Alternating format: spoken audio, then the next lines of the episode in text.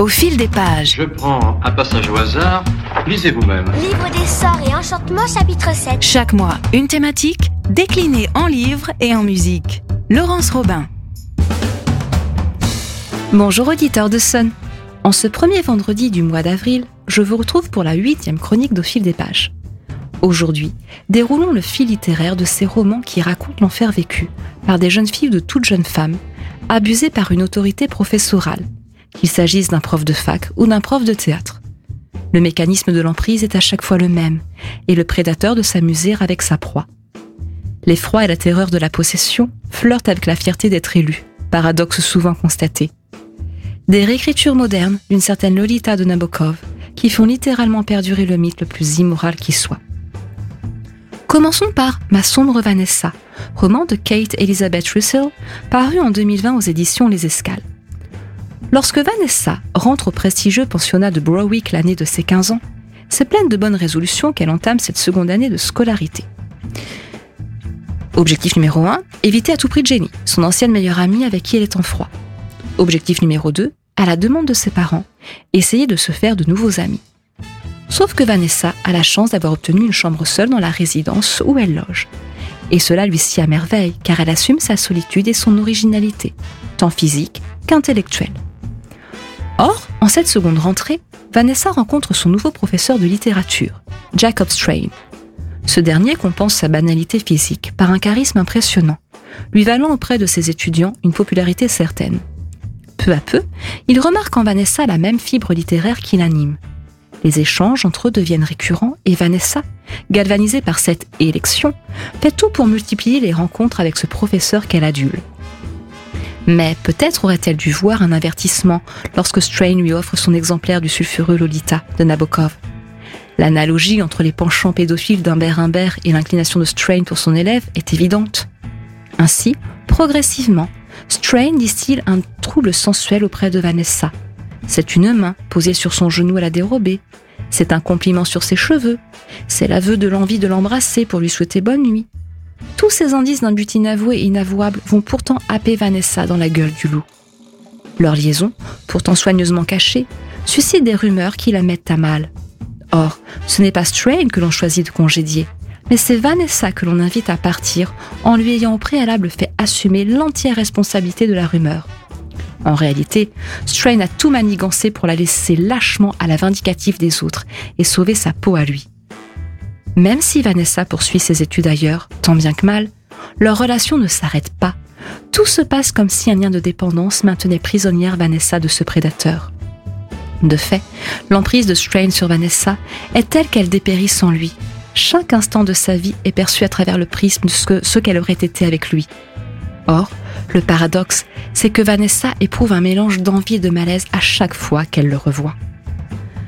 Lorsqu'en 2017, une étudiante porte plainte contre Strain et dénonce sur les réseaux sociaux les attouchements dont elle a été victime, l'occasion est donnée à Vanessa, à présent quasi trentenaire, de réclamer vengeance. Mais entre l'envie de le voir tomber et le désir de le sauver par amour et allégeance, Vanessa tergiverse. Continuons avec le roman Musclé d'Alix Lane, publié aux éditions Robert Laffont en 2022. Marie est acceptée dans une prestigieuse école de journalisme à New York le temps de valider, pendant un an, son master. Elle quitte avec une certaine nostalgie ses parents et ses amis pour s'immerger dans la frénésie de la ville qui ne dort jamais. Mais un diplôme de renom est à la clé et Marie se doit d'honorer ce privilège. Pourtant, les débuts de la jeune étudiante sont laborieux. Effacée, l'anglais incertain, elle peine à se lier à ses camarades. Lorsque Heather lui, offre sa chance en la conviant le temps d'un week-end dans sa sphère dorée de Cape Cod, c'est un fiasco pour Marie. Elle ne maîtrise pas les codes des Américains. Et la française de s'isoler. Encore plus. Toujours plus. Lorsque le directeur de l'école commence à lui manifester son intérêt, Marie est touchée. Son désarroi peut être apaisé. Las. John Marshall, de son nom, n'en veut qu'à ses fesses. Murée dans le mutisme, Marie subit les assauts répétés de son directeur. Elle tente d'esquiver les rendez-vous, mais à chaque fois il parvient à ses fins. La rumeur commence à enfler, et si jusque-là Marie ne suscitait qu'une vague indifférence, c'est la haine et le mépris qui prennent le relais. Seule dans une ville immense, sans soutien, la bouche scellée par les menaces de son directeur, Marie menace de s'effondrer. Il faudra la rencontre fortuite d'une jeune femme responsable dans une salle de sport pour créer le déclic. Marie peut lutter, en commençant par forger son corps et en faire une arme. Témoigner d'une farouche volonté pour maîtriser son corps à défaut de maîtriser les assauts de son prédateur. Mais la lutte peut-elle être gagnée lorsque le déséquilibre est pourtant si évident? Terminons avec L'Acte, roman de Sophie Lambert, publié en 2022 aux éditions du commun. L'héroïne de ce roman est une adolescente de 13 ans et demi au début des faits.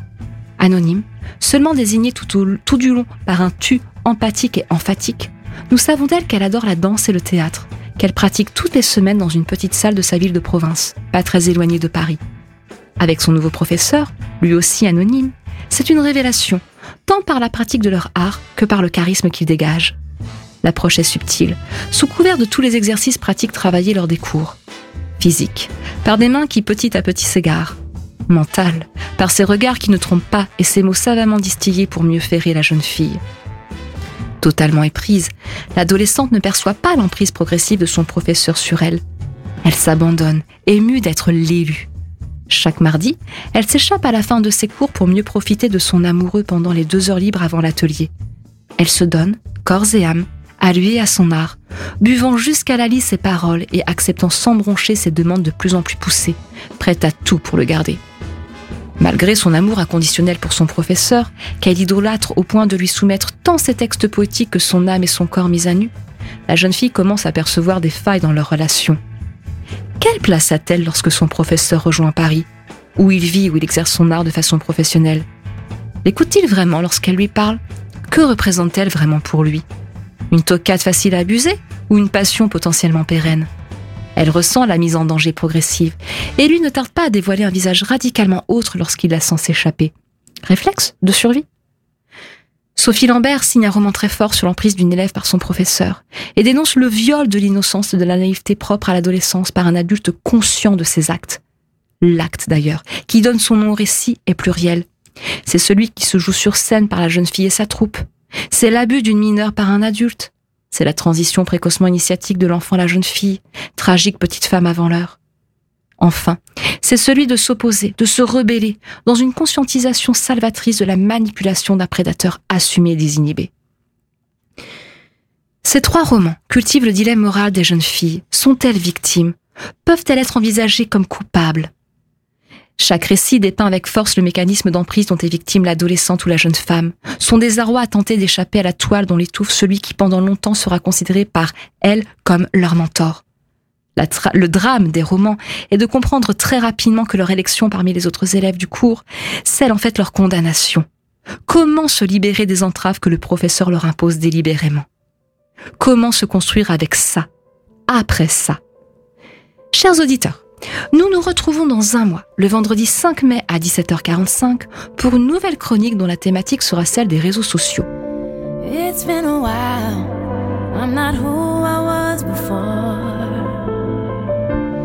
You look surprised. Your words don't burn me anymore. Been meaning to tell but I guess it's clear to see. Don't be mad. It's just a brand new kind of me. Can't be bad. I found a brand new kind of free. Careful with your ego. He's the one that we should blame. Had to grab my heart back. God knows something had to change.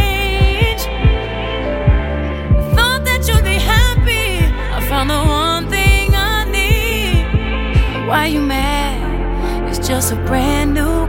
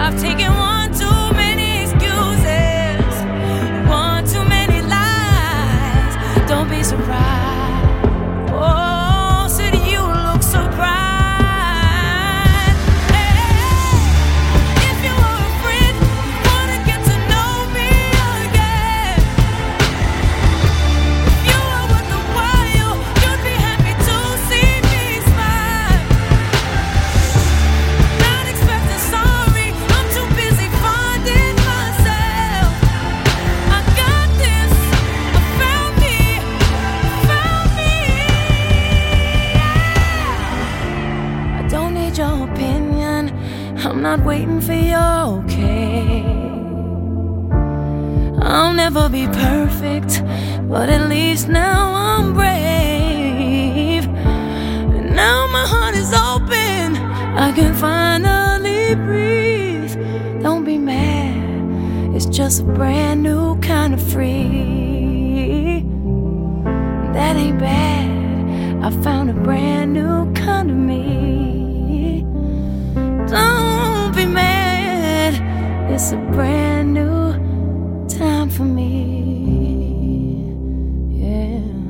Au fil des pages, chaque premier vendredi du mois sur Sun et en podcast sur les plateformes de la radio.